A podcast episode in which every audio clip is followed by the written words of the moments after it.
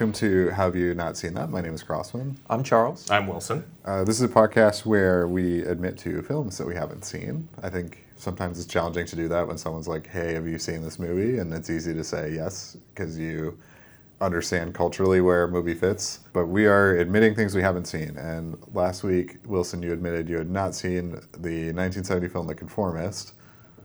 Tell us yes. about it. Yes. Uh, So this is yeah, like you said, the 1970 movie Conformist. This is one I tried to watch a few years ago, um, and there was something wrong with the Netflix version at the time, and it didn't work. And then I never That's got weird. back to it since then. Oh. Yeah, I like filed a ticket with Netflix, and they Sure, they got right back to you. Yeah, yeah, exactly. And I said, we, oh, we'll look into that. Um, but in any event, I've watched it now. Um, so I didn't know that much about this one going in. I knew um, Bertolucci through Last Tango, the you know notoriously problematic uh, Last Tango in Paris, um, and I know that he died a few years ago. But that was the only movie of his that I'd seen, um, and I knew that this one loomed very large in his filmography, and it's frequently cited by a lot of American directors, including. Spielberg and Scorsese and Coppola and guys like that. Those n- 1970s American New Wave era. Um, so, other, but other than that, I didn't know much about the plot. Um, it takes place in fascist Italy during World War II. The main character is uh, I'm gonna, I'm gonna screw up all these Italian names, but his main character's name is Marcello. He is some variety of civil servant or something in um, for the Italian fascist government, um, and he gets roped into essentially um, identifying and then assassinating his former professor, who is an anti fascist operative in Paris. Uh, throughout this, he is also arranging to be married to what he describes as a mediocre, simple woman that he knows in Italy. He is striving throughout this movie for normalcy. That he, he wants to be a conventional person. He wants to do what is the, the most average thing. He wants a, con- a conventional domestic life, and that is that is what he is after. Um, this movie is told out of order. Um, the most of it is framed around him being driven to the site of the uh, assassination by his fascist handler. Um, throughout that, we see flashbacks to um, sequences with his mother and his his father, who was held in an insane asylum due to some syphilitic mental condition. Um, we get a little bit of his wedding. Uh, we give a sequence wherein he is confessing his sins to uh, a Catholic priest because they're in Italy. Um, we learn in we learn in that sequence um, that he was sexually assaulted by a chauffeur that his family hired uh, when he was 13 years old. He comes from wealth.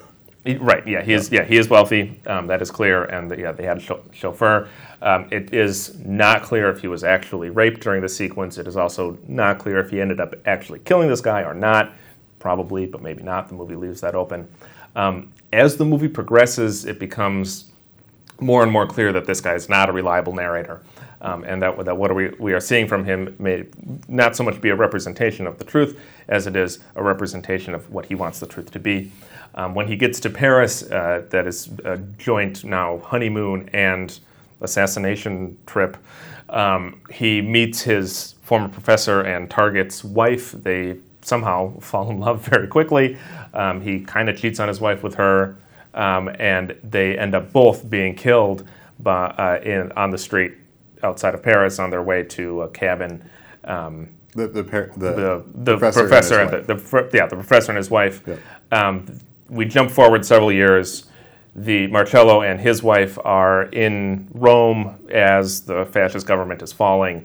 Um, the uh, Marcello character is leaves the apartment to meet up with one of his uh, other fascist handlers, who is a blind man, a blind fascist. Imagine that, um, and uh, believes that he sees the man who raped him and uh, or sexually assaulted him in the street, and he also ends up accusing this man of the, the assassination that he actually committed. Um, the movie has a dreamlike quality to it. Um, it has a very intentional framing in a lot of its scenes. Like there's a lot of purposeful camera movements and pur- very purposeful camera placement and orchestrated mise en scene uh, throughout the film that I, I found really compelling. Um, I looked at the movie a lot. I, like I was riveted. I, I, I like every sequence here. Just I was enraptured immediately. There's an important like queer subplot. to Yes, this, too. certainly. Yeah, like so. yeah, I think it's implied that he might be gay. Right, and that, that that's what the assault is, is him Yeah. like de- failing to deal with his homosexuality, um, and that is certainly in the literature about this movie because Yeah. you you have like these these three, the, the like two triangles in this movie. You have the triangle between Marcello, his wife, and the Anna, the I, I don't know the if he's spouse. gay, but he like he's he's not straight. Right. There's like a queerness. Right. Yeah, yeah, yeah. Yeah, He's yeah. clearly Because he does like follow fall in love with like the professor. he's attracted to women. Like he Yes. is certainly attracted to women. But and then there, there's this other triangle between him, the professor, and his fascist handler guy that is like predicated on violence. Um, and then this is also overlaid with his latent, what must be bisexuality, Yeah. um, queerness in any event. Yeah. Um, that is yes, clearly present in the film and like intentional, I believe. Um, so the, I, I didn't really ex- know what to expect going into this one. All I'd heard is that it's a classic. It was made by a great Italian director, and that it is beautifully shot. Um, I, but yeah, I really liked it. I really, really liked it. I thought it was great. Uh, Crossman, what did you think of this one? I like the message of this film Yes, a me too. lot, and I like the second half of the film. The movie is very disorienting, Yes. and it is hard to get into it. And I actually did not like like the first half of the film or so. Mm-hmm. Like I found it confusing and kind of like aggravating to watch. Agreed. Uh, but then the second half is very good and a little not not as out of order as the first half is, which makes it a lot easier to watch Yeah. uh, as an audience. And the sort of trip to Paris, there are elements of that that are confusing, but makes a lot more sense. And then by the time we get to the assassination of the professor and his wife, that scene is like harrowing. Yes. And Yeah. I, I think does a really great job of like driving home the message of, of the film. like like that his passivity is equivalent to endorsing whatever is going yes, on. Yes. Yeah. that he's a coward and refusing is- refusing to make a decision is Although he's still he's the reason that this happened because he gave up the information. That's the Yes. whole reason that this was possible. Yes. Uh, he's Yeah. also directly responsible for it. yeah exactly. um, But- but apparently doesn't feel much guilt about it either. or he's um, he projects his He's like guilt bothered by it, but Yeah. it's not like. But then he's fine, and Yeah. we, we see that a few years later when uh, Mussolini resigns, and is then killed. Yeah, and Yeah. He, we see also that at, by the end of the film that he's like living very comfortably, Yep. and Of that course he his is. He wealth, just has a regular family. his wealth and like his he wanted. fascism and his normalcy has protected him. yeah, exactly. Um, what do you, uh, what do you think of this one, Charles? I actually like this one a lot. Yes. Oh, I didn't- finally I hit didn't on know what to expect, um, but it helps that the cinematography has got to be one of the best I've ever It's seen. gorgeous. It was amazing, and I was like just like totally enraptured by it all the way through. Just Yeah. so many excellent shots, interesting ways that the camera moves. Like it's just so beautiful. Um, but I also like the story a lot, the study of this character, uh, some very interesting discussions. That- Um, I, I'm so thrilled that you guys liked this movie Yeah. because, like, I, I, I was surprised. yeah, like I, Like, I I'll admit, at the beginning, like like Crossman said, like I was like, "What is going on here?" And I thought I was about to get lost. Um, but thankfully, like the great camera angles and all that, like kept me in. And then like the story, like drew me even deeper in. Yeah, the, the way I read it is that the, the first half of this movie is very Italian. Like it feels like an Antonioni movie or something like that. Like this Yeah. is L'Avventura, this is Blowout, this is what- one of those.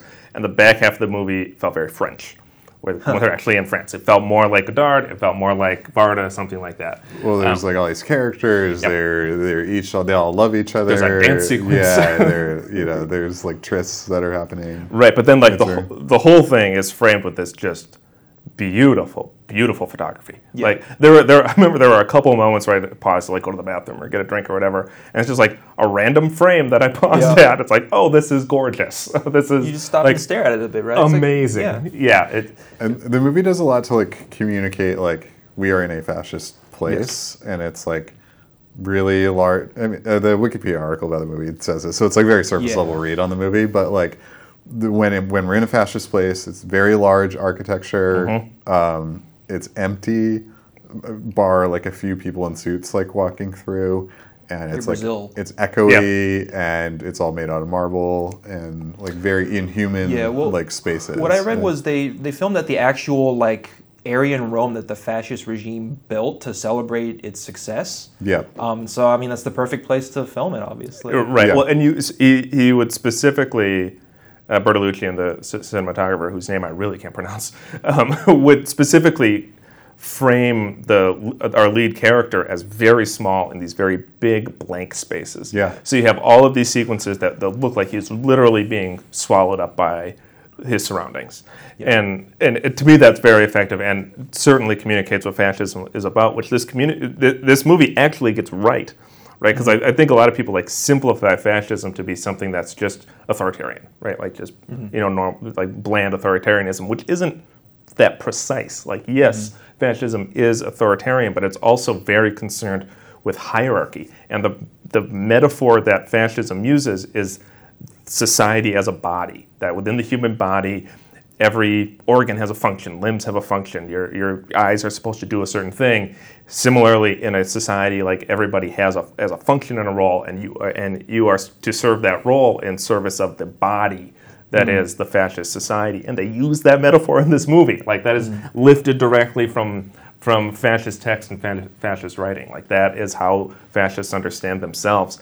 And so the, the critique of fascism in this movie becomes much more resident and real because they're actually critiquing the thing that fascists say they are. Yeah. Yeah. And There- that, there that's was so good. one really small line that I thought actually really effectively characterized the situation where he first meets Manganiello, the handler, Mm-hmm.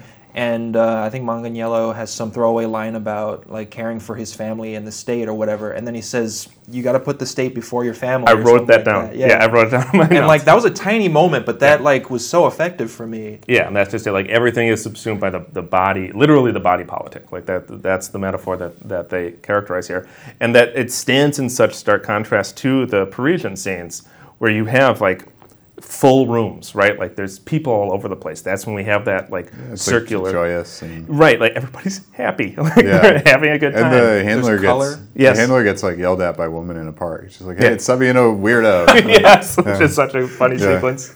He's like, "You think the birds in Paris speak Italian?" yes, which was very funny. Right, and, and so it's it's such a great like it, it maintains a, a similar you know look like it's still the same movie but like you have rooms that are like you have that sequence where you're looking from the hallway into like the waiting room that the professor has and there's like 10 people in there. And it's like if that had been shot during one of the roman sequences it would have been like one dude in a white blank room right? Or like you have the the dance sequence where it's like everybody dancing. This room is just full of everybody dancing in unison um, contrasted with the dance sequence that we have if you even want to call it that, early in the Roman portions of the movie where it's just a single person dancing alone. Um, the wife does in the in the bedroom or the living room, and it's like I think that that matters, right? Like that's important. I think the movie does a good job of showing what is fascism and what is not fascism, and the sort of like normalcy that this character seeks, unintentionally or intentionally like reinforces the elements of fascism. Mm-hmm. like having normal marriage, normal life, you will be fine in a fascist society. Yes. Like if, as long as you don't like fall into one of these like weird groups, and if you just like put your head down and say I'm a fascist, then you'll be fine. yeah, which Yeah, and he well, the- that's his whole the- plot the line, right? He just goes along with whatever the dominant Yeah, the passivity of it is is important. But then when we see the contrast is in Paris, like the anti-fascist part of this is like you should interact with culture and other people in Mm-hmm. culture, and it can be fun, and you can you know you can go shopping in anti-fascism and Meet all these, like, go dancing. Yeah, Yep. Go dining. uh, you yep. should participate in culture through ballet and the arts and things like that. Versus the way that like fascism interacts with the art is you put a giant painting on the wall, and by the way, this is not a museum. Stop looking at it. Yeah. Like, Yeah, you- yeah. What a, that's a good sequence. Um, so I I like that messaging. It's like how culture interacts with fascism and re- reinforces it in some ways and, and fights against it in other ways. Right. And the key element being that like you should form a community and be a part of culture versus like fascism, which is always like consuming culture but Like not this- participating. or, or Yeah. just displaying it. Yeah. Right. Or just like it, to it- be worshipped. It's it's yeah. It's, a, it's to be worshipped. It's a marker of something. Yeah. But it's not the. it- It's still removed from the thing itself. Right. Yeah. So like you, that example that you had is, is dead on. Right. Like the Yeah. the art is meant to be placed on the wall, not actually understood. Yeah. right. or made or or yeah, yeah, Yeah. exactly. Like uh, the other good ex- counterpoint there is you have that sequence in Paris when they're all dining together. They go to the Chinese restaurant. I mean, so there they are. You have an Italian and French group eating Chinese food together in a group, and it pans. You have that great pan away from them, and you have a different uh, group of people eating next to them and a different group next to them, and then the fascist handler eating alone. Yeah. and it's like, yeah, right. Like Yeah. that's that's what that is. Fascism is isolating, right? It, Yeah. it, like cuts you off from from people, from An- another everything. important point that I thought was interesting was why the main character values conformity so much Mm-hmm. and how harmful it is to other people, essentially, right? Like he grew up ashamed of his latent queerness, and that led to his extreme desire for conformity that leads to him being someone who upholds fascism. Um, and so that's kind of the harm of, um, I, I guess, like that kind of judgment right. or uh, ostracization. Yeah, well, and, and like why fascism does that, right? Like it, it, it doesn't value these kind of this kind of u- uniqueness in a person, um, and because you need everybody to just say go along, get along. In fascism, like that's that's how it functions. There's that great uh, quote that I'm going to have to paraphrase or, or mangle when they they talked about like the good Nazis weren't the brown shirts, right? Like the good Nazis weren't you know joining the party and like running for parliament or whatever. Like the good Nazis were just the people who said, "Yep, okay, It was a job. it was, yeah, that's just it," or like, "Okay, fine, I'll vote for the party," and and that's that. Like that's that's the good Nazi, and like that's who this guy is. He's the good Nazi, the good German, good Italian in this case. Um, so yeah, I think that that's He says it so matter of factly too. He's just Yeah. like, I'm a fascist. yeah. Which, like, which at that time would have been normal. Like a fascist party was a thing in Italy. Mm-hmm. The fascism as a term comes from Italy, but yeah, this movie it's was funny just like how like plain he is about it. Yeah, and the, the movie was made in 1970. Like Yeah. Bertolucci knew what he was doing when he had that line delivered that way. Also, the mistake of the professor is to try and bring him in. Yes. Too. The professor's like, we're, You're persuadable. you're- I'm an anti-fascist. We're you are a fascist, and we can sit down and have dinner. And Yeah. that uh, the movie is like, nope, that is not true. it's a lethal error. Yeah. Yeah. yeah, Yeah. literally get, get, gets him. By the way, it gets you and your wife killed. Yeah, exactly, and undermines whatever work you were doing for the anti-fascist cause. Yes. yes, Yeah. exactly right. Um, so yeah, the, the, the other lesson here is you know kill fascists, which is a good lesson. um, so uh, yeah, I, I uh, agree with all of that, um, and then how well that those messages are reinforced with the cinematography, right? Like this, this is a movie that has a, a famous canted angle, a, a, a Dutch shot, which we've discussed at length in, in other episodes, um, which really calls calls attention to like the the character's sense of morality and sense of self literally being askew. But the motif that I think is most obvious here is the use of bars, like literal, like top to bottom bars in this movie. You see it all the time in gates, right? Like Yeah. you'll see these these gates that are used, um, shadow bars, so like light coming through a series of windows in a row to create bars along the the floor and the ceiling. Um, the trees at the end of the movie when um, the Anna character is running through the woods very much replicate bars, suggesting that They have the beautiful like light shining through the trees. Yes, what a shot, right? God. Um, so and haunting. It, it really is, and it calls to mind, of course, prisons, right? It calls Mm-hmm. it, it calls to mind that, that this person is trapped within his normalcy is not freeing. His normal his normalcy is not g- giving him, you know, any kind of you know person or sense of self. It's confining him, right? Yeah, it's and he's always being followed by the handler. Yes. Like the fascism's like always stalking him. yeah, exactly. Making He- sure he's conforming and Yeah. he, sta- he stays conforming. Even when he's like trying to shoo him away. Right. He just Yeah. is always lurking around the corner. Yeah. and- Yeah, I mean, they hint at him having reservations about his mission. He tries to give the gun back to the handler and all that. So you wonder if he's about to give up on it and like turn on them. And sadly, he doesn't. Yeah, well, and of course he has reservations because he never was really that committed to anything in the first place. That's the tragedy of this character is that he has no convictions, he has no curiosity, right? Like, which is of course the conservative, the conservative failing in my view is a lack of curiosity about the world around us. But yeah, so of course, like as soon as it looks like there might be some easier option out there, Or he's afraid of the world too. Yeah. Which Yeah. I think is, you know, in line with far right ideologies. yeah, yeah, Yeah. fear-based, absolutely. Yeah. yeah, of course. But also at the same time being afraid of the other. Yes. Yeah. Yeah. Well, In, in this case, he's afraid of himself, right? Because he, he identifies his queerness within him, and that's scary. And it, combined with his Catholicism, horrifying, right?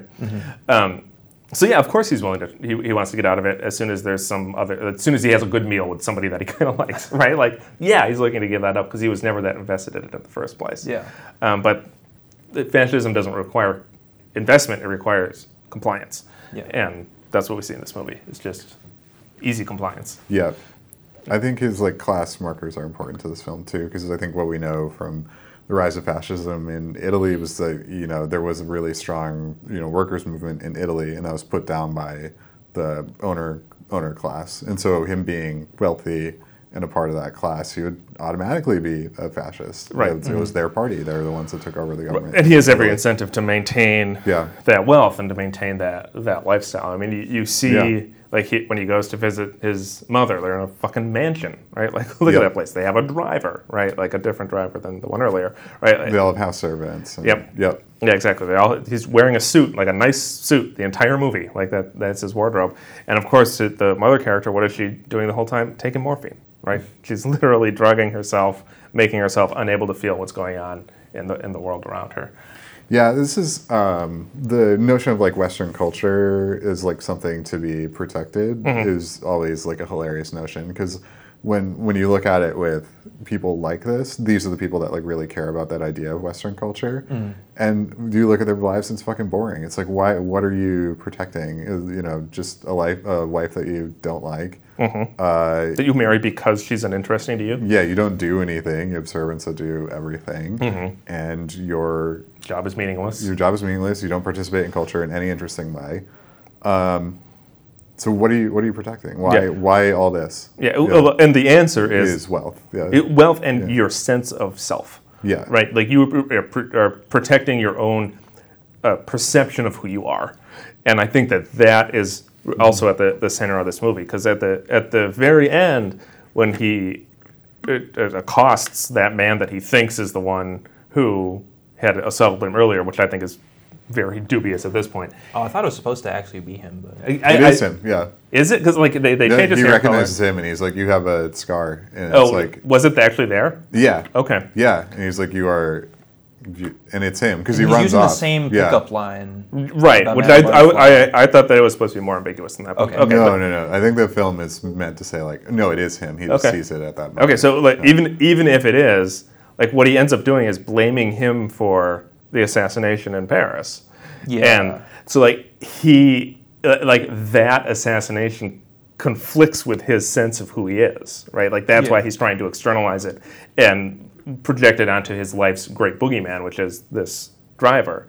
And that is that's fascinating, right? That like he his it, notion of himself as somebody that is conventional and somebody that like doesn't deviate from what you're supposed to be doing is so important to him that like this act that preserved the lifestyle that he values so highly has to be externalized. And then at the very end commits a very cowardly act, right? Right. Where like the one friend that he had, who is also a fascist, he Yeah. immediately throws under the bus. Yes. Yes, and- exactly. So they can Yeah. blend in with this new society that's rising and And, continue yeah, to be it's the normal. most cowardly act, right? You're right. Yeah, at he- least, at least stick to your beliefs if you're. but that, it, right? he is right because he doesn't have any Right, beliefs yeah. outside of self-preservation Right. and preservation of his material. yeah, That's the frustrating part, right? He essentially gets to get away with all this, and in the end, he gets to be one of those guys who's like, "Oh, you know, I wasn't really believing Yep. in it, and you know, I was just doing what I was told and all that." And, Like you saw what he did. How Like, he's many of responsible those- for this stuff? Yeah, how many of those are there? Right, Yeah. exactly, exactly. Um, yeah, there was a great movie that had a similar theming that came out last year um, called Never Look Away.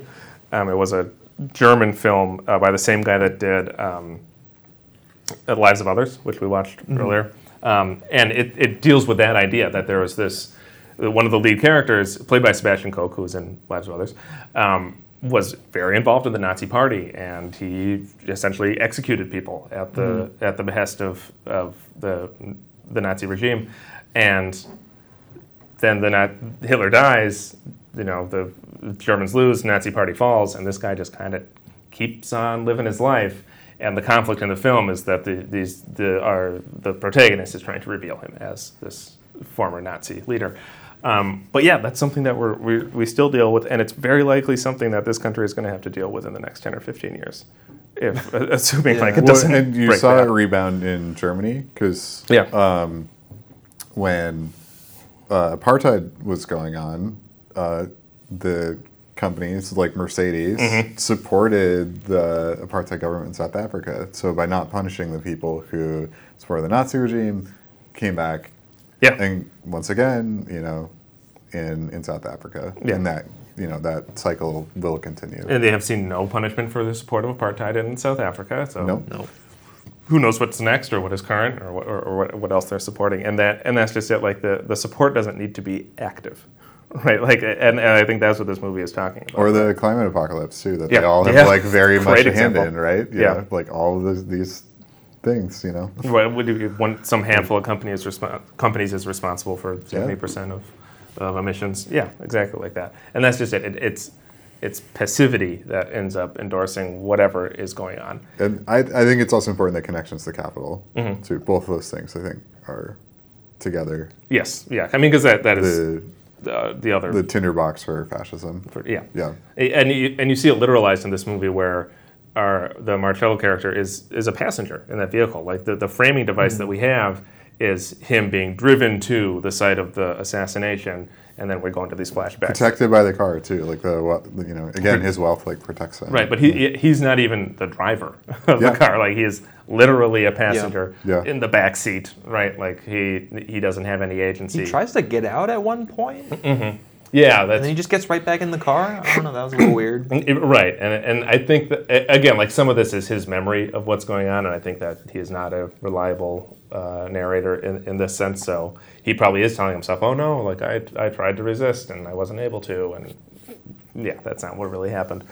Um, that that last sequence with Anna running through Harrowing. the woods Yeah. is uh, is great. If, if, And probably one of the earliest shots where they're running around with a camera. Mm-hmm. I bet that's like Mm. not possible, you know, before this. Yeah, or- that they have like a small enough camera that they can move around.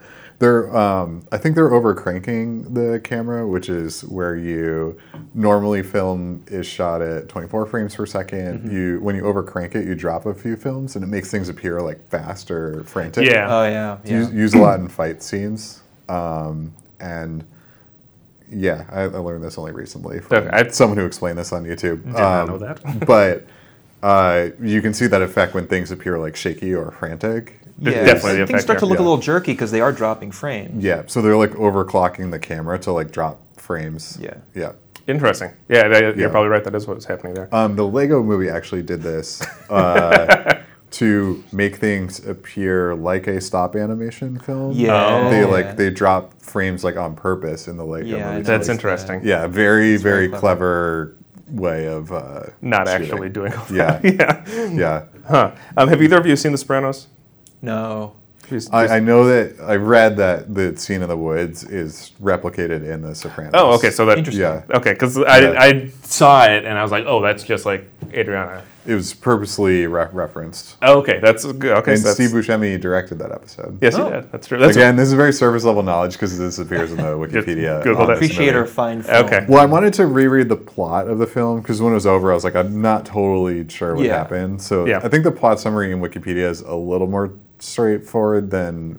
Because it tells you which parts are flashbacks and memories, and that's a 'Cause it- little unclear at the it, beginning. you're yeah, right. It is. Yeah.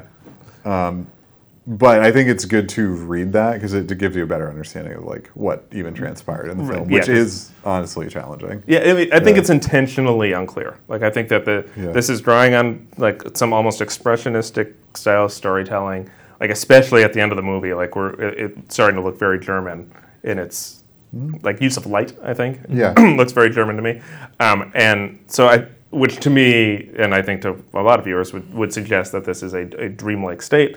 That this is where the reality is breaking down. I would also connect it to like one of the major elements of fascism is the protection of like a false history. Sure. And here, but just by like having these like false memories of things, or at least unreliable memories, is connected to like the major plank of fascism, which is like you, the past is what we say it is. Um, Yeah, yeah. Well, and that they, they, they draw a point on that even more explicitly with, with the the allegory of the cave sequence, right? Yeah. Because like that's essentially like It an, felt a little corny when they were like directly explaining it, but it was like, oh, okay. right. Like I I, like that allegory. I thought it's a great um, like through line in the movie. I guess Yes. there's some other references to it later on, and I think it's a great like metaphor for what's going on. Even though you're kind of twisting it beyond what it originally meant, but it's pretty flexible. I think. it, well, yeah, that's why it's it's stood up for thousands Yeah. of years.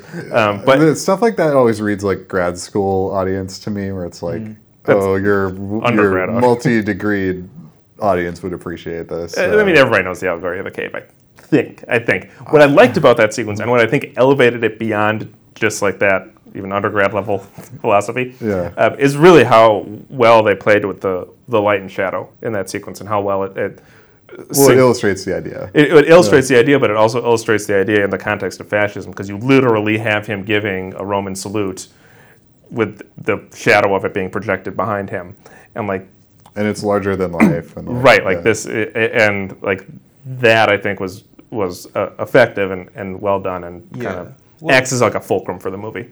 Well, it's like a.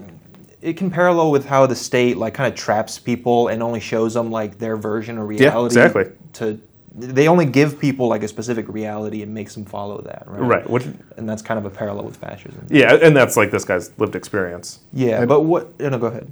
Well, I, I think it's also important that like this film was made like within one generation of, you know, the events that are Yeah. depicted, um, and so I, I think it's important to watch documents like that of people whose like lived experience was Yeah. real fascism Yeah. at live and affected by it, or having grown up in the fallout of that. Yeah, I- I, think I think Bertolucci would have been alive, maybe, during during fascist when fascist Italy was active. Um, but he would have been if he was alive, he would have been very very young. But his parents certainly were. Like his parents very likely lived through this. Yeah. and like Yeah, and he first-hand retellings. yeah, and he probably had a, a first-hand accounts of what's going on here. And to date, like Mussolini's granddaughter is currently in the uh, Italian legislature. Like, Yeah. it's And she's an asshole, and too. she's awful. Yeah, Yeah. surprise. Um, so It's also funny. She's on Twitter, and it's funny to troll her with pictures of her grand, her uh, grandfather. Jared Carrey was doing that, right? Yes. who was Jim Carrey. really? Yeah. Yeah. that's very good. Yeah. Uh, going going back to the the cave allegory, the Uh-huh. one thing I noticed was at the very final shot of the film, he's like sitting. This is after he's like renounced his fascism and sold out his friend and all that. Mm-hmm. He's sitting in front of the these bars and there's like a fire behind him. Yeah. And so it's set up exactly like the cave allegory, right? Yeah. But then he turns around, looks behind him, and it was the man that.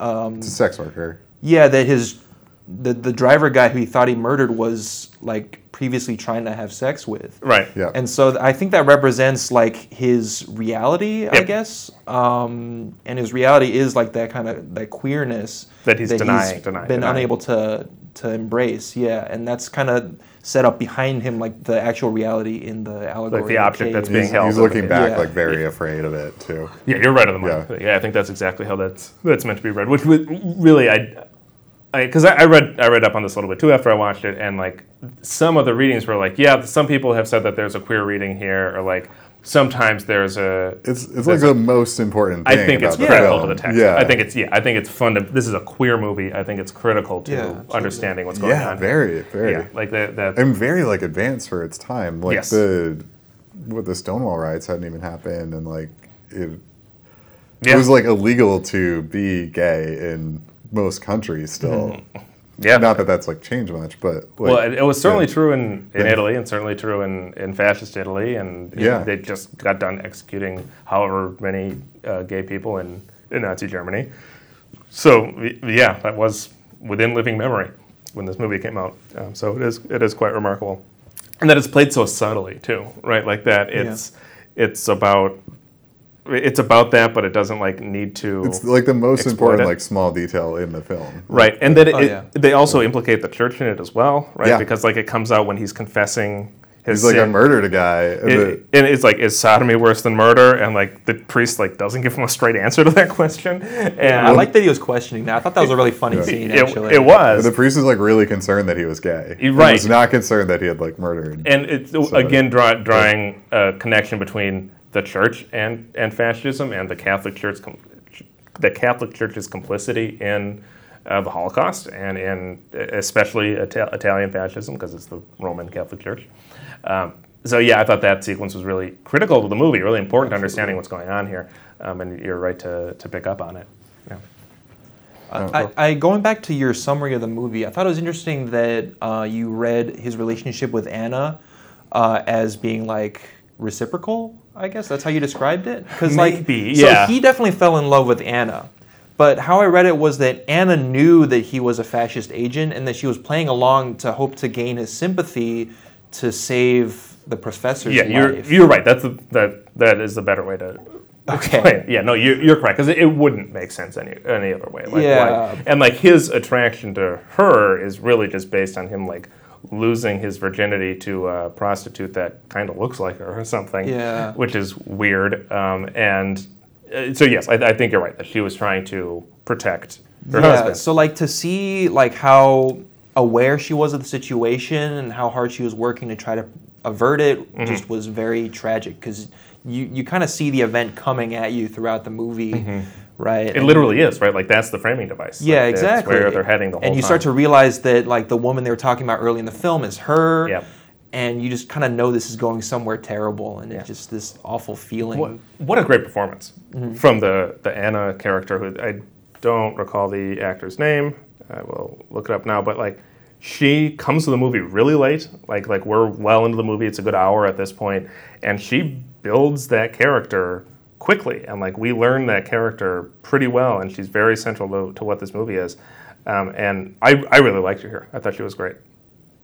Well, what do you guys think? yeah. I think it's good. I think the like kind of her like implied attraction to his wife. Yeah, oh, yeah, was more like an queerness in like movie. twist. Yeah. to it. No, Yeah. that's actually really important, right? Because Yeah. here's this woman that's like embracing her queerness and comfortable with it and like ready to act on it in an affirmative way, at, juxtaposed with this man who has Yeah. also has queer feelings and is a, deathly afraid and is destroying his life that he's Yeah. that he's unable to. also interesting that. his wife notes at the end of the film like, Yeah. "Oh, you," like she said. The woman had said like, "Oh, you're a bad person, but you're my husband," and I just went along with that. Yeah, And which is- you're- Yeah, what yeah, which, sound which again like shows like her participation in the Mm-hmm. crime as well. Uh, uh, Right, Yeah, right. It's, which- it, it, dumbness doesn't get you out of it. right? Yeah. like being. You mean the the the wife? The main Yeah, the character's wife. The wife yeah. is like, "Oh, I just trusted you because you're my husband, and I know that you wouldn't do anything wrong." yeah. Or like if you did it, it must have been moral. It must, right? which is Like- she a- actually says at one point, Yeah. right? Like if it's his job, then it must be a good job. right? Yeah. like it must be a, the right thing to do if you did it. Yeah, that was that was a great scene. First of all, that was a very well uh, framed scene where they're on opposite ends of the apartment with a wall in between them. Mm-hmm. Um, but I like that she goes up and like I think she like is aware that he was responsible for the murder of the professor and his wife, and she like pauses for a second, and you can tell she's kind of struggling, and she says. I can tell that really advanced your career, but you can tell that she had some struggles like saying that, so Right. she was like, you know, grappling with it, and I thought that was like really well delivered. She liked them, right? Like Yeah. that was it. She just liked them. She liked being around them Yeah. in a way that she probably didn't really like being around her husband. Like that, that dude's a total drag. Yeah. Like, she Yeah, had a good sucks. time. He sucks. And Yeah. he does like mean things to her during Yeah, the film. he's a Like when she's like, "Oh, I want to see the Eiffel Tower," he's like, "Okay, cool," That and was like puts her in a car, and he's like, "Cool." Yeah. He wants to go hit on That the other was- girl. I, it was kind of funny. It was- just because uh, he's like, It was so. See you later. It was funny, but it was also so sad. Like Oh, that. yeah, yeah. That for me, like the- I just felt a. the cruelty of it. Is, Uh, like Yeah. perhaps more than any other moment in the film, I was just like, "Oh God, that's such a sad thing to, to do to somebody." also, I know where they are in Paris. Sure. And that is a short walk over to the Eiffel Tower. Yeah, yeah. And I mean, it's did not there. require a car. Although No. the car was like an added comedic element to it. right, because you Yeah, get the, the door slam and everything. Yeah. Um, returning to the um, lesbian sequence, or almost lesbian sequence, what I, I noted about that is that it, that's one of the few times in Paris where we see somebody framed alone, right? Because you have the Marcello character peeping on them, and Oh, yeah, Anna, yeah, yeah. Anna knows they're there, and she is rebuffed, but she acknowledges that she has seen Marcello and sees him there, and he's standing in the dark, and she's standing in the light, and then we have a shot from the very end of the hallway with him standing alone in that hallway, and like that's um, I think the only or one of the few moments where we Mm-hmm. see someone standing alone while in Paris, and I think it's very telling that it's at that moment when his Yeah. it- like his conflict with his queerness is at the forefront, right? Like that that's when he's alone. What I thought was cool about the shot was he gets off the elevator and he walks like away from the camera towards where their door is, but the camera is also receding from him. Yep.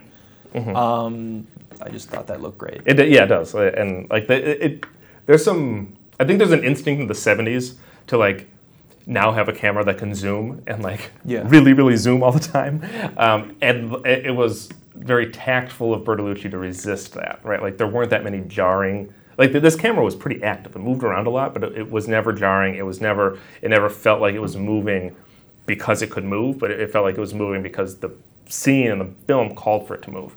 And Yeah, that's it's further isolated.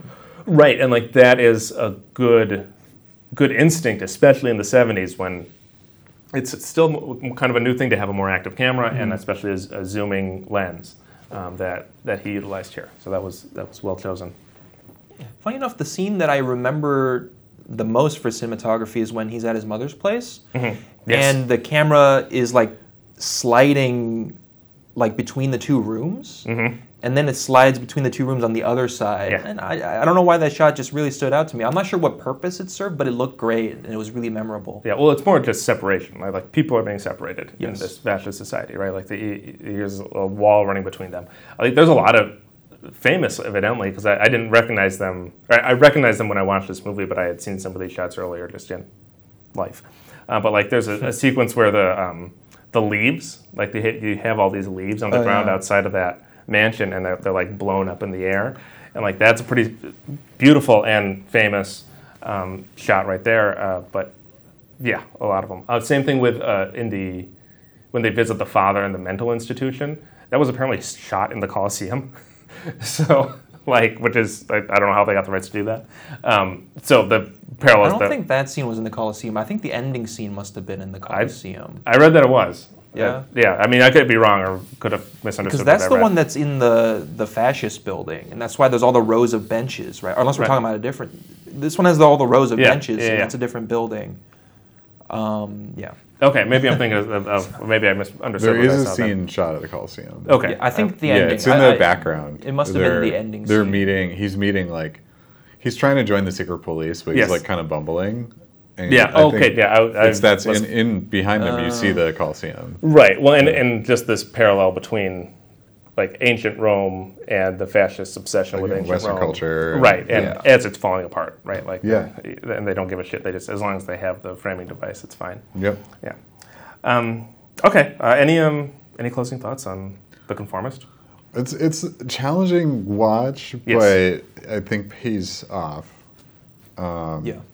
I also read. I again, this is from the wiki article, so I didn't like do like a deep dive on this. But this was gonna premiere at some big film festival, Mm-hmm. and then the film festival was canceled because there was another film about the Vietnam War, about a war crime, a specific war crime that happened during the Vietnam War, Mm-hmm. and the So that movie from. that movie was called Okay, and they just like kind of like reshot this like war crime, Mm-hmm. and the whole film festival got canceled. Uh, Oh, so this movie like probably would have. I think it was a Venice Film Festival. I might be wrong about that, but it would have won like probably would have won like a big prestigious award. Mm-hmm. But then nobody saw it because the film festival was canceled because it's 1971, and I'm pretty sure Vietnam's still going in 71, and this like anti-Vietnam film caused this like film festival to be canceled. Huh. Yeah. Yeah. Because this ended up getting screened at the New York Film Festival. I'm not sure if it premiered there. Yeah. but like it, it goes. I, I, I saw a couple um, short snippets of talks that Bertolucci did at the New York Film Festival when it in the '70s when this screened there. Um, so I'm not sure if that's where it first was released, but yeah, it didn't do the festival circuit at that time. yeah. Yeah. How do you feel about uh, any uh, any closing thoughts, No, Charles? same as before. Just very pleasantly surprised by it. Um, like it looked great. Um, like it was very interesting to think about. You know, just great in every respect. Yeah, I mean, I, I had high expectations of this movie because I just knew of its reputation coming in. I'm just happy that you guys liked it. Frankly, Yeah, like I feel like was I. I, have missed on my last like three or four for my selections here. So I, I it's I'm glad that you guys liked an art film. I'm glad you guys liked a foreign film. I'm I, I'm really happy about that. That's that's music to my ears. So wonderful. Um, anyway, we'll be uh, we'll be back in a moment with uh, things we've seen. Stay tuned. Welcome back to Things We've Seen. This is a sequence where we talk about more recent movies that we have seen either at home or in theaters. Uh, first up is Charles. Charles, what did you see this week? Uh, so I was on an airplane and I decided to see um, Fantastic Beasts: Crimes of Grindelwald. Jesus. Yeah, and obviously I'd heard very bad things, and I'm like a big Harry Potter Wait, fan. I, yeah. I'm not sure I understand. Is, is this the second Beasts. movie, Beast movie? Yes. It's the sequel to Fantastic Beasts and Where to Find Them. Okay. I'm- Um, I'm so I'd on seen the first one. I'm a big fan of Harry Potter. First one was just like kind of meh, and I heard very bad things about this, so I didn't go out to see it in theaters. I saw this on the airplane because I was very curious about why it was reviewed so poorly. Um, and like, I can really see why. It was it was an extremely boring movie. Like, uh, it was it had the same problem as the first one, where you can clearly tell that they're trying to do too much with what the franchise is supposed to be because they have tons of different plot lines about like you know wizarding lineages and like the relationship between Grindelwald and Dumbledore and then Newt's story and and him in school with his brother and all that. And there's too much going on. None of them got enough focus to be meaningful. Uh, there's a story with the the kid or the the Ezra Miller character from the first one um, so yeah, it's tons of different stories that sort of fit together, um, but they don't feel like they mean anything. Uh, the best part is just Newt Scamander as a character and dealing with the beasts, but like this movie isn't really about the Fantastic Beasts. so like, why are we even doing this? Just like break the facade. It's a Grindelwald story. That's what you want to tell because you can make a whole nother s- series about it, right? Um, I don't know how they made the Wizarding World so boring because like it's such a magical and like interesting world, and somehow they made it boring. Like there's some good special effects. Um, there's some very aesthetically cool scenes, but a lot of the movie is very dark and drab because they're trying to make it look like I don't know, edgy and like mature and all that, right? And so they make this It's wizarding. the, Batman version. Of the Yeah, world. yeah, Yeah. exactly. And they just make this like really cool wizarding aesthetic kind of really boring and drab. And so much of the movie happens at night and during inclement weather. Um, see, it's hard to tell what's going on, and like that's not very interesting. And then it doesn't feel like the plot really goes anywhere. Like Grindelwald like escapes and starts to build like a wizarding supremacy group to like kill humans or kill muggles so that wizards can rule the world or whatever, right? Um, that's like his goal, and like the plot builds up to him like holding like the equivalent of, like a Nazi rally with pure blood wizards or whatever, and calling for them to action. Um, but it doesn't really feel like the climax of a movie. But they end that scene with like a big climactic battle just because they know the movie's near over. and That's been about two hours. yeah, and so they have a big battle out of nowhere. It didn't feel like it was building up to like a real battle, but it was there, and it was really stupid. And then the movie just kind of ends there on a cliffhanger because they want to make another movie so they can like sell a bunch of more tickets. And like it's a obviously really unsatisfying and dumb ending. Um, so don't bother with the series. I will continue. I haven't seen any of them. I will Yeah. continue to Yeah. not Don't watch them. bother. I'm good. Yeah, the only thing I know about this is I watched Jenny Nicholson's video on it, which was great. I gotta go back and watch that because I didn't. Yeah. I didn't watch it because I hadn't seen the movie, but I would love that. Oh, I- it's- she does great content, especially for bad movies. Well, and she is she has such a good eye for like plot analysis, like specifically like script, um, what would feel like script level analysis, and she Yeah. fucking tears this movie apart. It's, it's yeah, very good. like I would have been better off just playing a few more runs of Slay the Spire instead of watching this movie on that airplane. I think. But I was curious. well, that is exactly what I anticipated from Yeah. from that movie. Uh, Croston, what did you see? It's a movie called Starfish. Came out last year. It's a little indie film. Um, this plot of Starfish is we uh, are introduced to our main character. The Starfish. Yeah, no. and, uh, she is uh, played by Virginia Gardner. Her name's Aubrey. She's at the uh, funeral of her best friend. And she leaves the funeral and goes to a Pacific Northwest location um, and breaks into her now deceased friend's apartment and um, just kind of hangs out and then goes to bed and wakes up and the apocalypse has happened. Oh Okay. God. and that hit 100 fast. yeah, Yes. and when she tries to leave the apartment, there's um, sort of like unseen monster that kind of chases her throughout this town, and this guy kind of like surprises her and like runs off, and she's like trying to contact someone else.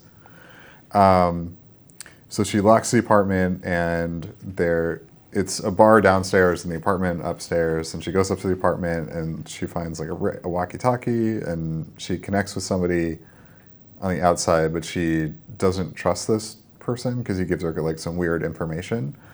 and then in the apartment, she finds this like mixtape, and she finds a note from her friend that she's hidden all these mixtapes around town in places that they had experienced together.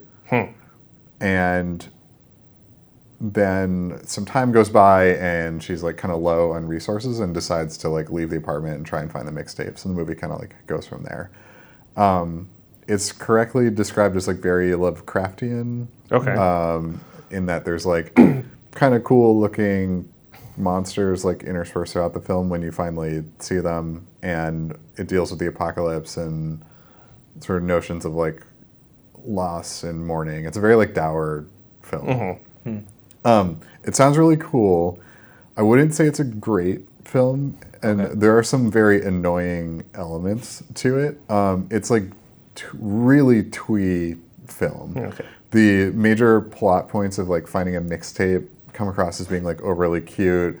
There's a lot of kind of like Radiohead esque Okay. music Yeah. that is like droning and meant to be cool and uh, lots of like dream like sequences because she like goes to different places and falls asleep and then we see like her sleep reality so then it makes us question the whole movie yeah. as to whether or not the whole thing is a dream sequence or not. Um, and it's very like kind of like indie, you know, culture, like early aughts, like indie culture, kind of like shoved into this like Lovecraftian experience.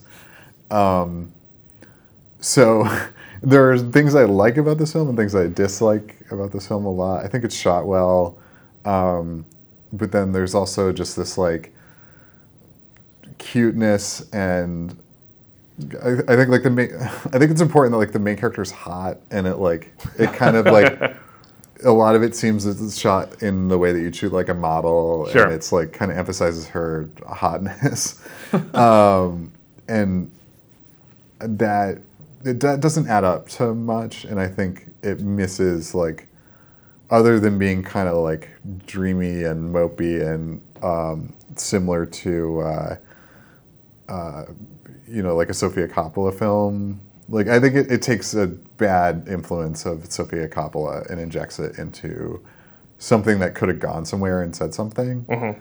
And it just seems to be about mourning and I, I think like the major takeaway of the film is that like when you you know, experience loss, you should like focus on the things that like made you happy about you know the thing that you've lost, which I think is a good message. But the way that it communicates that is like in a really annoying like someone who hasn't moved on from like Sounds kind of cloying. early aughts like music and, Yeah. and culture. Where'd you see it? Um, It's on. I streamed it. It's on Prime, I think. Okay. Um, but I'd heard that it was like cool because it has like I totally missed this has one. cool like monsters and Okay. So it seemed like the movie was made maybe like 10 or 15 years too late, maybe. Yeah, Yeah, for okay. sure. It would have been like a huge indie hit in like 2005. Like follow up to Uh, Little Miss Sunshine or something. Yeah. Okay. Or uh, what was a Sofia Coppola film? Like it would have fit into Somewhere. her like oeuvre. Okay. Yeah. Virgin Suicides. Yeah. Yeah. Okay. Um, Virgin Suicides is good. So, yeah. Okay. There's some cool stuff. Can we watch it? Like a thumbs up, thumbs down? I don't. I didn't hate it. I, I think. I, I think it's like it's shot well and it's beautifully shot and I think it showcases a like a Pacific Northwest geography Okay. really well. I, I think having a single actor in a movie is very challenging. I, th- I think she did a good job. I think the the issues are not so much with her, but like how she is shot uh-huh. and the, I, th- I think there's like script level issues in this film and when it was scary, I think it was like good, and then when they re- sort of reveal things, it becomes like a lot less scary. Especially the way that she like protects herself from the monsters Yeah. is like, oh, this is co- it, like it gets corny. You're just like, oh. um, so yeah, I have mixed emotions about it. I, I think there's very few good version like translations of Lovecraft's work It's tough. and and I think his audience, which is numerous at this point, are really rabid for that. So I think people are really high on that and speak very highly of this film. Of the like good Lovecraftian elements, I think are good. Um, but there's there really hasn't been someone who's like done a good job with his work because it's so hard to translate because of his racism and uh, but like the ideas that he works with are like really cool and Well, it's the- like yeah And the imagery that he works with is really yeah cool. And, yeah like the, that like the like, texture of that Yeah, and, like- yeah the feeling. I, I think what people are really after when they like Lovecraft is this feeling of like Dread. dread and awe, like this combination of like something ununderstandable and unknowable. yeah Yeah. And when that's what's appealing, if you once you start explaining the thing, Yeah. that feeling goes Yeah. away. And I think that that's what some of these uh, modern filmmakers that try to adapt Lovecraft style things uh, do wrong. Is that they they they see something unknowable and a desire to understand it, and therefore rather than understand rather than saying that like not understanding it is what makes it appealing and like the unknowableness of it is what makes it fascinating they Yeah. say oh i'm going to make something that has an answer to it Yeah. and Oh, like answer it, yeah. and like that's wrong like that's incorrect I, I think there are a few good takes on it. I think Annihilation does a good job. Of, because it doesn't answer the questions yeah, yeah and I also think that the Mist is a good version of Okay. Lovecraft, and, and that's more of like a sh- like a schlocky horror take on it. Sure. But the Mist does a good job because of the Mist uh, of like hiding Sure. the things. So we see monsters in like little clips and right but we don't see them Yeah. and the monsters are also always changing. Like there's an escalation of like you see a small monster and then a larger and then a larger and then a Sure. larger monster. And Sure. the Mist does a good job of And you're like like, what the hell's going on? yeah, zero. exactly. Um, there is a Nick Cage movie that's coming out, or that's in production, that is a straight adaptation of a, of a Lovecraft film, and I'm excited for that after seeing Mandy, which Okay. is also very Lovecraftian. yeah Interesting. Um, it's some something color, um, but I guess Annihilation is loosely based on this Lovecraft story as well, or takes inspiration Sure. from All it. right. So. that makes sense. Because Sure. like, there's like an asteroid that falls, and then like the environment around the asteroid Changes. shifts, Okay. and that's what the Lovecraft story is. And so, Huh. yeah. all right Um, so we'll see. I'm I'm looking forward to that film. All right, Yeah. me too now. Yeah. All right. Um, I'll be brief. Um, I saw a movie called Luce. Um, this is uh, Luce spelled L-U-C-E. It's the main character's name. Um, the premise is that the, the main character, Luce, um, is an adopted former child soldier in Africa. He was brought to Virginia. Oh, I heard about this. yeah, he was adopted by um, Naomi Watts and Tim Roth. Um, he is in his senior year of high school, and he's the star pupil. He's a the, the ideal student, straight A's. Everybody likes him. Super nice guy. He gives speeches all the time at school. He's a track star. Like he's on the fast track to just massive success. Um, the conflict is introduced when one of his teachers contacts the Naomi Watts character to notify her that her son, Luce, has written an essay for class in which he advocates for violence as a solution to political problems. Um, and the, the teacher has a problem with this. After she reads this essay, she searches his locker and finds um, a large quantity of illegal fireworks. She thinks that this is dangerous and he might be up to something, um, and she notifies the parent because of this. Um, it's a difficult movie to describe plot wise because it is very densely plotted. Like there's a lot of machinations uh, and a lot of shifting allegiances because this is the first time that these parents have really had to deal with this this uh, son having any allegations of misbehavior at all and like how they deal with that. Um, how they deal with that as adoptive parents um, is a big part of the movie. Um, it's most fundamentally uh, about race because the the Luce character is being accused by a black teacher as well. The the teacher is accusing him of this, and the central conflict doesn't seem to be in interracial. It's not about the. It's not necessarily about the conflict between white people and persons of color, but intraracial. So the, it seems to be a generational conversation about how the older generation teacher understands her blackness as opposed to the, the Gen Z Luce character and how he is conceptualizing his own blackness um, within the society as he understands it, being younger and more in touch with technology and more in touch with the his peers on that level.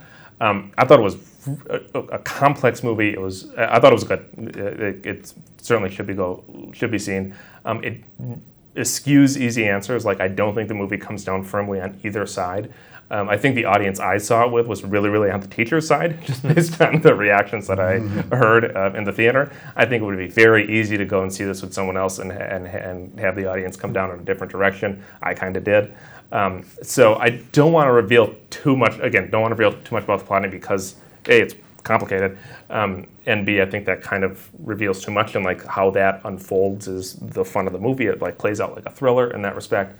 Um, but it, it I don't think it's made much money, and I, do, I don't think it's doing that well at the box office because it's hard to sell and it has a bad title. People like the trailer. It- like a- uh, the trailer shot around. Yeah, the trailer's cool. The trailer, even the trailer is like intense. Yeah, and it is, and it's, it's, it is an intense movie, right? And like mm. it, it certainly like it toys with audience perception, literally in terms of how it like doles out information at the audience and audience allegiances, like whose side are you really on? It shifts from the Luce character to the teacher to the parents and back and forth throughout the movie, and that is handled really deftly, and that's that's tough to do. Um, it's apparently an adaptation of a stage play.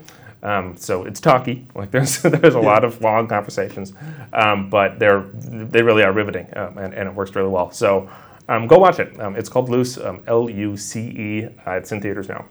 Uh, Charles, your your pick next. What are we watching? I would like to see Gattaca.